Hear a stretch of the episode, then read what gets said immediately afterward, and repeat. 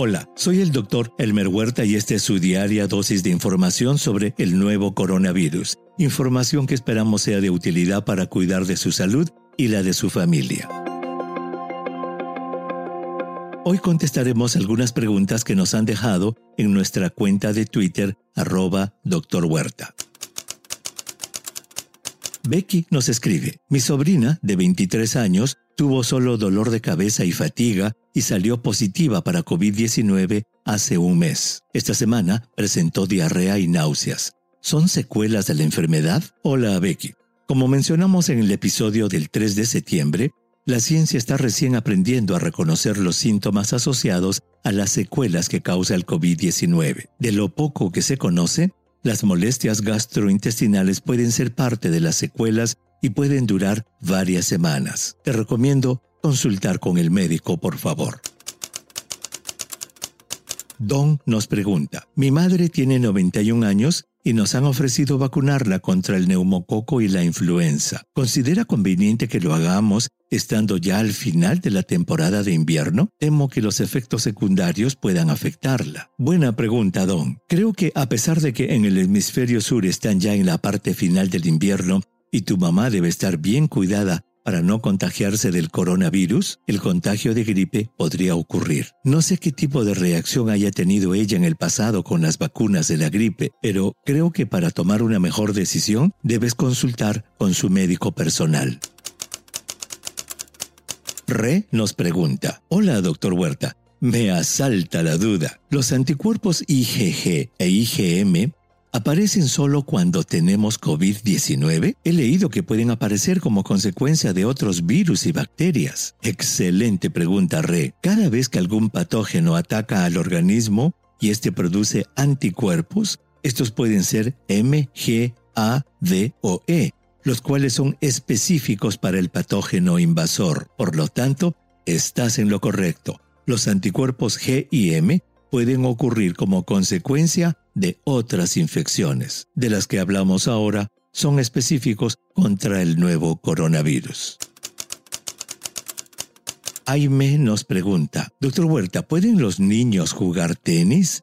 Tengo dos niñas y me gustaría alquilar una cancha para que jueguen solo las dos. Buena pregunta, Aime. Claro que sí. Si en esa cancha no van a haber otras personas, recuerda que el virus está en la gente y no en el aire de la cancha, ellas pueden jugar sin problemas. Un buen lavado de manos o un buen baño van a ser muy importantes después del juego.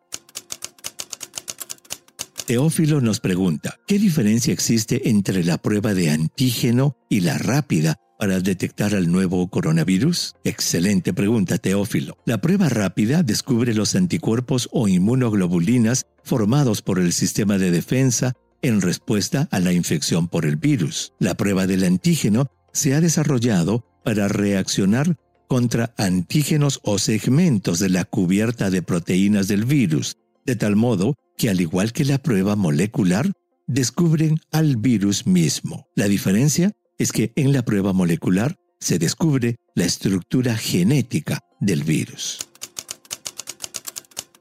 Ana nos pregunta, ¿qué tipo de alimentación debe tener una persona después de pasar el COVID-19? Un familiar tiene actualmente secuelas cardíacas y quisiéramos saber qué hacer. Buena pregunta, Ana. La alimentación después de cualquier enfermedad, entre ellas COVID-19, debe ser preparada diariamente y con ingredientes frescos. Debe tener proteínas, hidratos de carbono y grasas, además de agua, minerales y vitaminas. En otras palabras, la mejor alimentación es la comida preparada en casa y con abundancia de frutas y verduras. Obviamente, el cardiólogo debe dar pautas sobre la alimentación para las secuelas cardíacas. Leonardo nos pregunta, ¿existe la posibilidad de que una persona no pueda infectarse con el coronavirus? Esta es una excelente pregunta, Leonardo. No se sabe aún, pero es posible que sí. Recuerda que tomó varios años descubrir que el 1% de las personas descendientes de europeos del norte, especialmente suecos, son genéticamente inmunes a la infección por el VIH. Estoy seguro de que con el tiempo descubriremos personas genéticamente resistentes a este nuevo coronavirus. Víctor nos pregunta, si en una prueba rápida sale IgM positivo y la paciente no tiene síntomas, ¿hasta cuándo se considera que pueda contagiar? Y si después de 15 días sigue saliendo IgM positivo, ¿tiene que seguir en aislamiento? Buena pregunta, Víctor.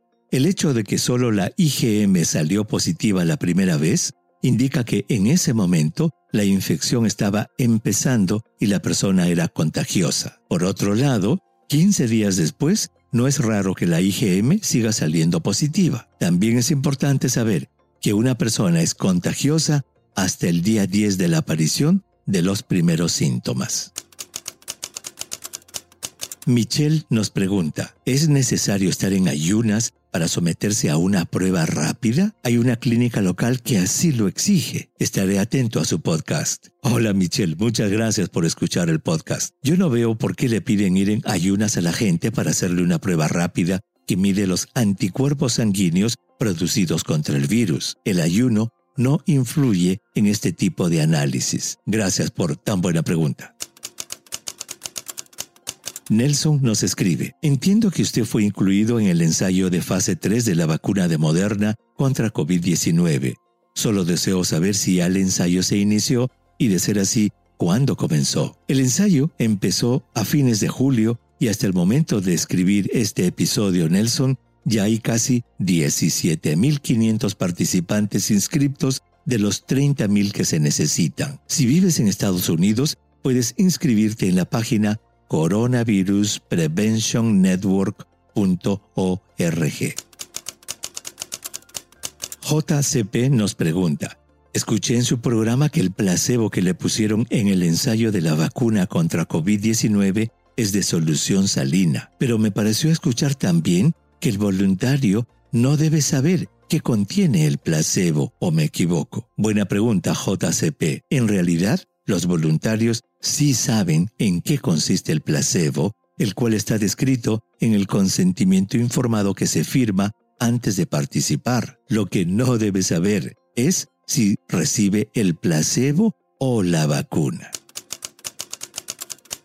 Melinda nos pregunta, ¿puede una persona que ya pasó el COVID-19 recibir la vacuna? Esa es una pregunta que aún no tiene respuesta, Melinda. Esto es así porque aún no sabemos qué tipo de inmunidad produce la enfermedad natural. Si se prueba que la infección natural no brinda protección permanente, la vacuna deberá ser administrada también a las personas que ya tuvieron COVID-19.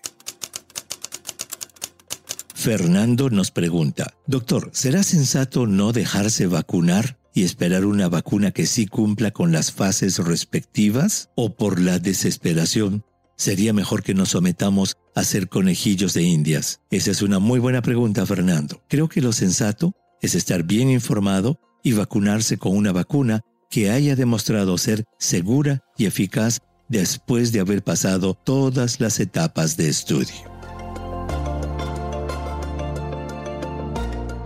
Envíeme sus preguntas por Twitter. Intentaremos responderlas en nuestros próximos episodios. Pueden encontrarme en arroba doctor Huerta. Y si cree que este podcast es útil, ayude a otros a encontrarlo, calificándolo y revisándolo en su aplicación de podcast favorita. Volveremos mañana, así que asegúrese de suscribirse para obtener el último episodio en su cuenta. Y para obtener la información más actualizada, siempre puede dirigirse a cnnespañol.com. Gracias por su atención. Chao.